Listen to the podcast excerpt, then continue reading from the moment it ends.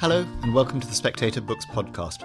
I'm Sam Leith, literary editor of The Spectator, and this week I'm joined by Greg Garrett, the author of a new book called Living with the Living Dead The Wisdom of the Zombie Apocalypse. And this is a book that flits nimbly between the King James Version Bible of the Book of Jeremiah and the ethics of Reinhold Niebuhr to Marvel Comics' Zombie Marvel and to Walking Dead and any number of other extremely pop cultural moment. So it's a very encompassing sort of book. And I want to start, Greg, by asking you, if I may, the question, very basic question that you seem to ask yourself in this book, or what gave rise to it, is, you know, why do we love zombies so much? Oh, Sam, that is such a good question because I, I did not really set out to write a zombie book.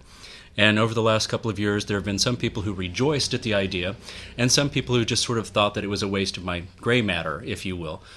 And what really intrigued me about it was the the simple fact of its popularity, the fact that it's become one of the most sort of prominent meta narratives in a world where we don't have many meta narratives. There are not so many stories that we can sort of rely on and expect that people are going to know them even if they're not, you know, avid consumers of them. And the sort of ways that it began popping up for me about how this had become completely pervasive, Walking Dead was one of the markers for that. And Which is, I think you say in the book, the most popular television program on the yeah, planet. Yeah, and, and ratings were down slightly for the last season, which probably is indicative of what a difficult season it was. But in the, the 19 to 49 demographic, it, it is the most popular TV show in every market where it plays around the world. And I mean that in itself is stunning because it's uh, it's a show that a substantial part of the population is not going to watch because of you know the sort of intense gore and and uh, violence that's attached to it. So when you see that that people are drawn to these stories, whether it's The Walking Dead or Game of Thrones, which at its heart we're reminded at least once a season is actually a zombie apocalypse story or any of the huge run of films or the games where you and your friends can get together and kill zombies and then it, it's all the way over you know because your audience is a literary audience a literate audience. You know there are there are great literary novels and short stories using the trope of the zombie apocalypse. Can i actually ask just to kind of back up a tiny bit? I mean because this does seem to be relevant i'm interested in what you however loosely define as a zombie because i mean two of the books that are kind of touchstones in this are cormac mccarthy's the road which doesn't actually contain any zombies and Richard Matheson's I Am Legend, which yeah. by common consent they're they're kind of more like vampires. Yeah, they're vampire yeah. yeah. Those two books were a part of the sort of general idea that I had about the zombie apocalypse being an apocalyptic or post apocalyptic tale in which you have a small band of survivors who are making sort of daily choices about how they're going to continue on in survival. And the idea actually came to me from Angela Kang, who's a writer and executive producer on The Walking Dead. And in an interview that I did with her, a public interview in Austin, Texas, she reminded me our show is not about zombies, it's, it's about the humans and the choices that they make to survive. And so the differences are really sort of surface differences. You know, in in both of those stories, you've got a a, a lone survivor in, in I Am Legend, or a, a, couple of survivors in in the road. You know, who encounter a few other survivors on their way. But they're making the same kind of decisions. They are resisting being assimilated, either being eaten by other human beings in the road, or you know, being killed, or uh, God forbid, turned into one of these other things, the vampire things in in I Am Legend so even though it's not the same sort of supernatural or scientifically transformed kind of monster that we're looking at, it's the same human issues and existential societal breakdown. Yeah, the societal breakdown. Everything that we knew, the religious, the the legal, the the societal institutions are gone, and and how do human beings react to that?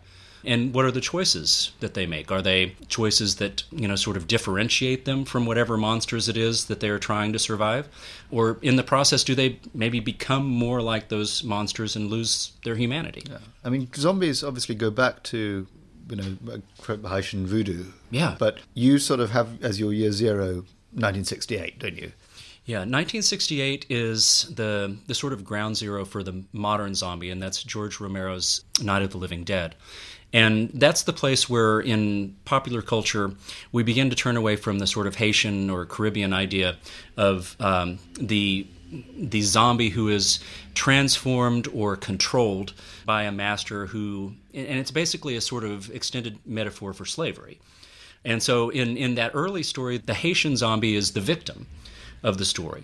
But what George Romero and his team did was to take the idea from I Am Legend of, you know, what if there is some sort of external threat and the world is falling apart, and and how would people react to that? And uh, 1968 is one of the sort of flashpoints in American history. It's one of the sort of the worst years on record for us. That's Vietnam War and assassinations of beloved leaders and uh, changes in cultural and uh, political life. I mean, it's it's one of those sort of periods where, uh, as I mentioned in the book, it, it seems like death sort of gets up and walks around in response to the perceived threat level. And uh, so 1968 is is the place where we can sort of say this is this is our genesis for the modern zombie. And uh, in the book, I sort of think of this as the the Romero zombie in the same way we might think about the Stoker uh, vampire, as opposed to the sparkly vampire of recent lore. Yeah, and the characteristics we think of as associated with zombies, particularly with George Romero, they eat brains. Mm-hmm. Why? Why do they eat brains? What's the significance of that in your well, in one of the early zombie stories, and, and the metaphysics of zombies are as mysterious to me as they are, I think, to everyone else. Uh, I had someone at a talk in, in Oxford at Blackwell's ask me if I could explain the sort of science behind zombies, and I said, no, not really. Max Brooks sort of endeavors to do that in the Zombie Survival Guide, but it's it's sort of one of those givens. They just do, you know. Um, in, in the the movie, they they eat brains because of the the pain of being dead, and it, it sort of became a, a trope. But um, you know, I think zombies will eat whatever part of you they can get because that's that's sort of their characteristic. I mean, it's that that ravenous hunger is uh, the consumption is the defining kind of element. Well, the other thing we know about them, at least we did know about them, is that they lumber. I mean, I think there's a kind of turning point, and you'll set me right if this is wrong, but it felt to me like 28 days later was this point at which zombies previously, there was a sense that you could kind of outpace them with a brisk stroll. And suddenly, in 28 days later, they were running like hell. Yeah, and that is how important was that shift? Oh, you think uh, it's wrong? Well, not, not in the sense that it's bad storytelling, because it, I mean that ramps up the, the the drama and the danger. But I mean, it feels like zombies are bad enough already. You know, they're they come after you, they eat you, you become one of them. Their army grows and grows. But yeah, running zombies is just. I think it was a sort of brilliant reimagination of it, and and we see that in, in World War Z as well, the the film, not the the novel. And I think what it does is just, you know, we live in a more fast paced world. And I think of uh, Henry David Thoreau complaining about the fast pace of his 19th century life. You know, in, in Walden, he talks about the world, you know, moves too quickly on our 20 mile per hour trains and our daily newspapers. And I think in a in a very real sense, you know, letting you know aside any sort of metaphorical responses to how the world seems to be going to hell, it just seems to be kind of appropriate to our fast-paced lifestyles. It's you know our zombies should run because we sort of live by microseconds these days. Now, interested in, in your book, you talk about the, the sort of ethical issues that zombies raise. I mean, you know, your zombie apocalypse is, you know, shadowed by the apocalypse of the Book of Revelation and the idea that actually, you know, you talk about how they're human but not human, and that this presents these kind of ethical dilemmas. Can you talk a little bit about where they sit on this kind of borderline? Yeah, and, and, I think there's actually two things there. I mean, there's there's both the ethics of survival, which is one thing to think about, and and then the ways that we define ourselves in opposition to the zombies and and recognize our sort of similarity to them. The trope that uh, kind of informs Shaun of the Dead is going back to the earlier George Romero Dawn of the Dead, which obviously the title is echoing. But at the beginning of that movie, Shaun and Liz and his mates are, are sitting in, in the pub, and and Liz, Shaun's girlfriend, says basically we are dead. You know, we are living this life where we do the same thing over and over again. And she says to him, "I want to live." And I think that's one of the things that we actually get in a lot of these narratives because Robert Kirkman, the creator of The Walking Dead, wrote uh, some copy for the first graphic novel collection of The Walking Dead. And basically, what it says is uh, in a world where the dead walk, we have to learn to live So some of the, the really good reviews of Shaun of the Dead talk about how we can be caught in this sort of life in which we are dead to our surroundings and dead to each other. Uh, so one of the things that it's the, a lovely sight gag, isn't there? That Yeah. when the zombies start to appear, they just think that they're random hungover people. yeah, just random recognise them, hungover yeah. people, and and uh, Shaun and Ed, uh, you know, sort of are making fun of the the zombie moan, and uh, that's that's that's a joke you can make because of course Shaun of the Dead is a a zomcom, a zombie comedy. But we find it in, in some of the other stories as well, because there's this this sort of sense that it is so easy for us to be sunk in our lives. You know, we were talking about Thoreau earlier, who in Walden says, you know, I went to the woods because I wanted to learn to live and not come to the end of my life and discover I had not lived. And uh, it also makes me think of Irenaeus, uh, who talks about how the, the glory of God is the human being fully alive. And so, one of the things that happens in many of these stories, Shaun of the Dead being a great example of it, The Walking Dead being another, is you know, characters begin at this place, and during the arc of the story, the arc of their characters' lives, they begin to change in ways that often are powerful and profound. You know, by the end of Shaun of the Dead, he's become a hero and uh, someone who is willing to fully commit to love and to fully commit to being alive. And, you know, if he still sits down and plays video games with Ed, who is now a zombie, that's not the totality of who he was. That's all that he was at the beginning of the movie. Also, you know, you're allowed to kill zombies. I mean, one of the things. I mean, I'm wondering how much that's an expression of, you know, we would love to be killing people, but we can other these people. I mean, I, there was a video game called Carmageddon in I think the early '90s, which famously was a very depraved video game where you could drive around, and the idea was to run over as many pedestrians as you possibly could, and blood Yeah. would splash up your windshield. And of course, there was a huge outcry. It was banned, and they said, "Okay, we'll retcon it. They're now zombies, and the blood's green." And the gameplay was identical. Yeah. But everyone was, oh, oh that's fine now. You know. Yeah, and it, it's it's also sort of like uh, in you know sort of big budget action films. One of the things that we try and do is to okay, we're going to have a bunch of ultrons or uh, a bunch of artificial constructs, and so the idea is you know if if we are destroying these soulless things, then we feel better Yeah, we're the goodies. yeah, we're we're the goodies. But you know, even so, when you look at uh, a lot of these stories, they're similar enough to us. And in many of these stories, because uh, people are often confronted by members of their family or people they love who have been turned, um, and it, it be, it's a particularly traumatic sort of thing. Um, I talked in the book about uh, a recent run of Archie comics, and Archie is uh, traditionally cultural range, yeah. yeah, it's it's it's traditionally a, a comic for kids and you know tweens, maybe teenagers. You sort of It's quite retro, isn't it? I mean, the yeah, Archie sort of goes back yeah, it's like 40s you know 50s, I life in yeah. some sort of '50s small town with a soda shop, right? And they did an immensely popular and critically acclaimed run of zombie apocalypse stories set in Riverdale, USA. And one of the most, I mean, powerful versions of this uh, story element that I've ever seen is when Archie is is forced to destroy his father's zombie form. I mean, and it's it's it's brutal and it's heartbreaking. And one of the psychologists that I read uh, in doing research for the book talked about how basically everybody who has survived this long in a zombie apocalypse is going to have post-traumatic stress disorder. Because simply to stay alive, you're going to have to do some kind of violence, and even if it's just to these soulless zombies, it's it's going to catch up with you. Now, do we find? I mean, because you do talk about the link between the sort of zombie apocalypse and the Christian apocalypse. There's a you know there's a lot of theology in this book. Mm-hmm. I don't know the answer to this, but do we find zombies as a cultural tradition in other than majority Christian cultures? Is it a kind of particularly Christian thing? I it actually is not. There is a whole run, for example, of Japanese zombie films. And part of that is just the interplay between our film cultures. You know, we, we steal from each other with some regularity. But there are a number of not particularly good Japanese zombie films.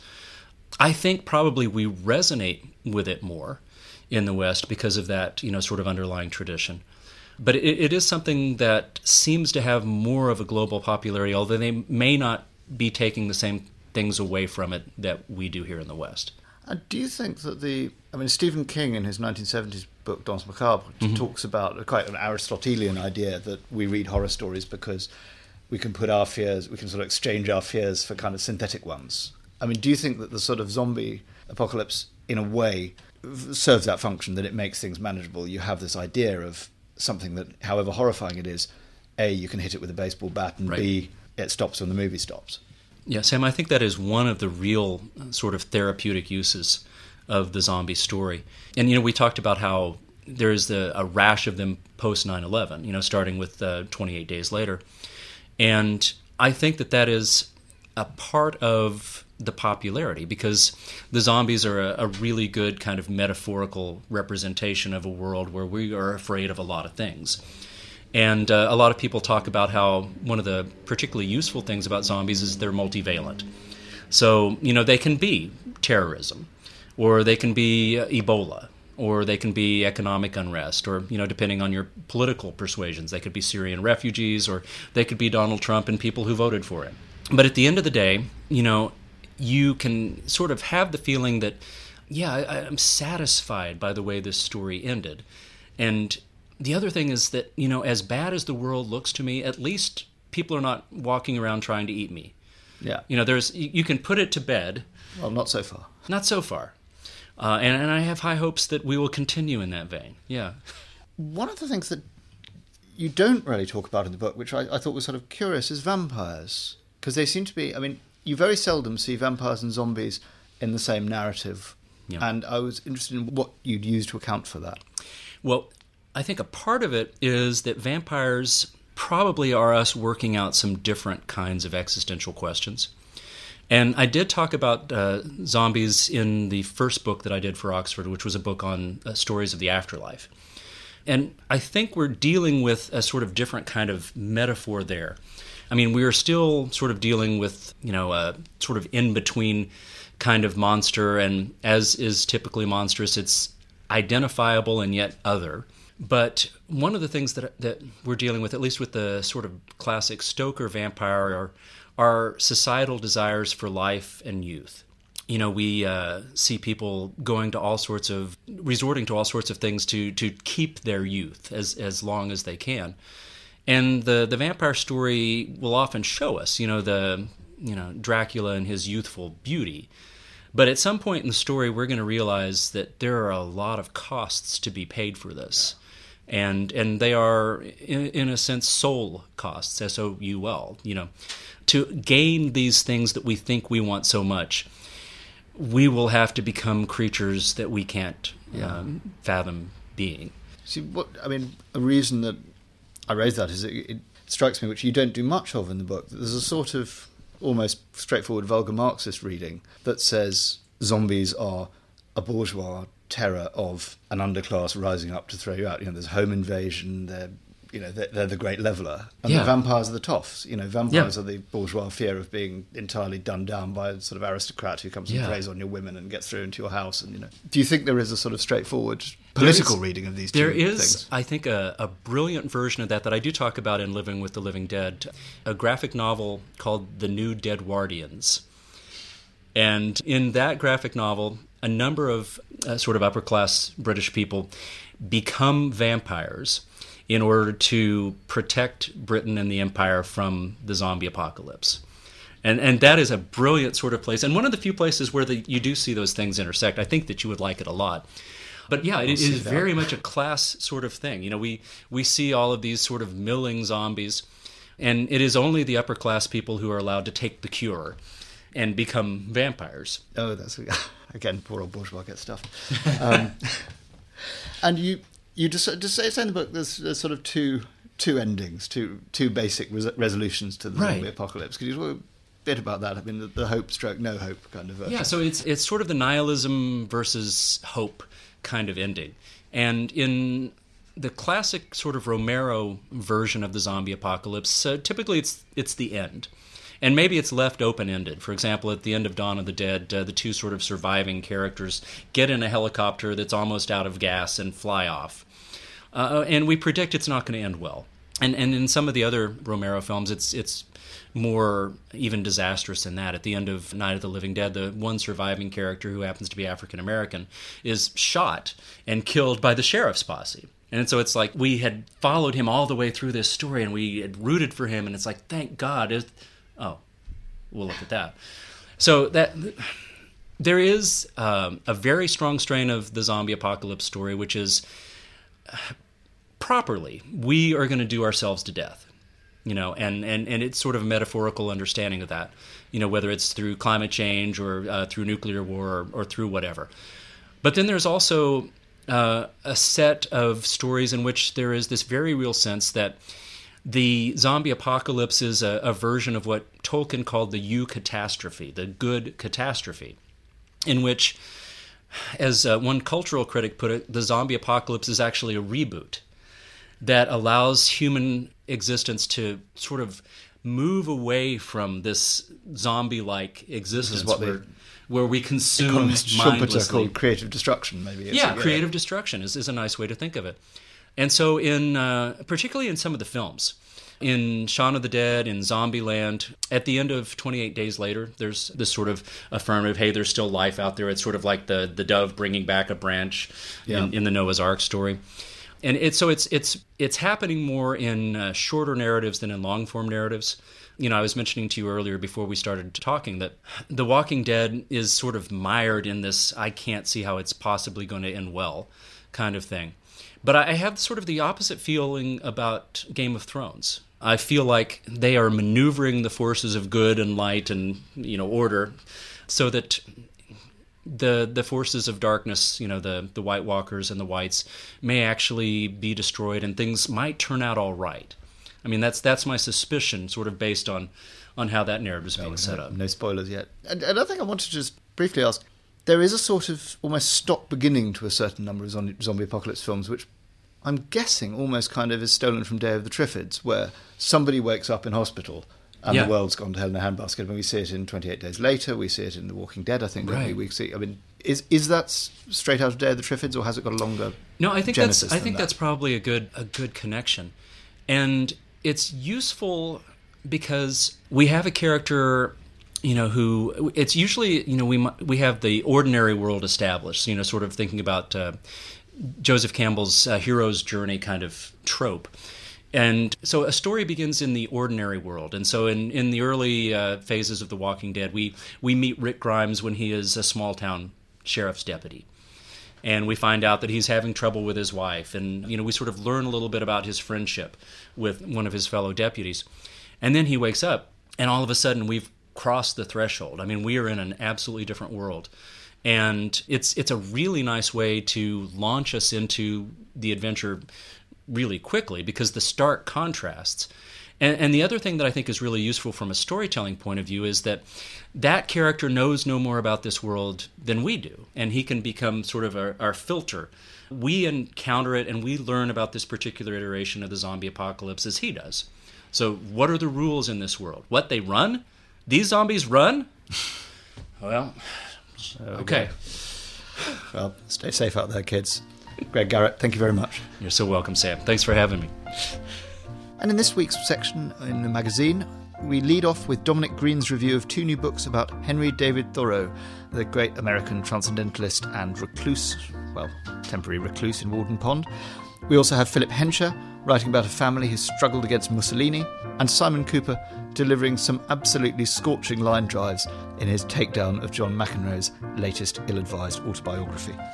Also, new fiction from David Vann and Amanda Craig is reviewed. And if you'd like to subscribe to the magazine, go to www.spectatorcouk forward slash pod offer and you'll get a discount.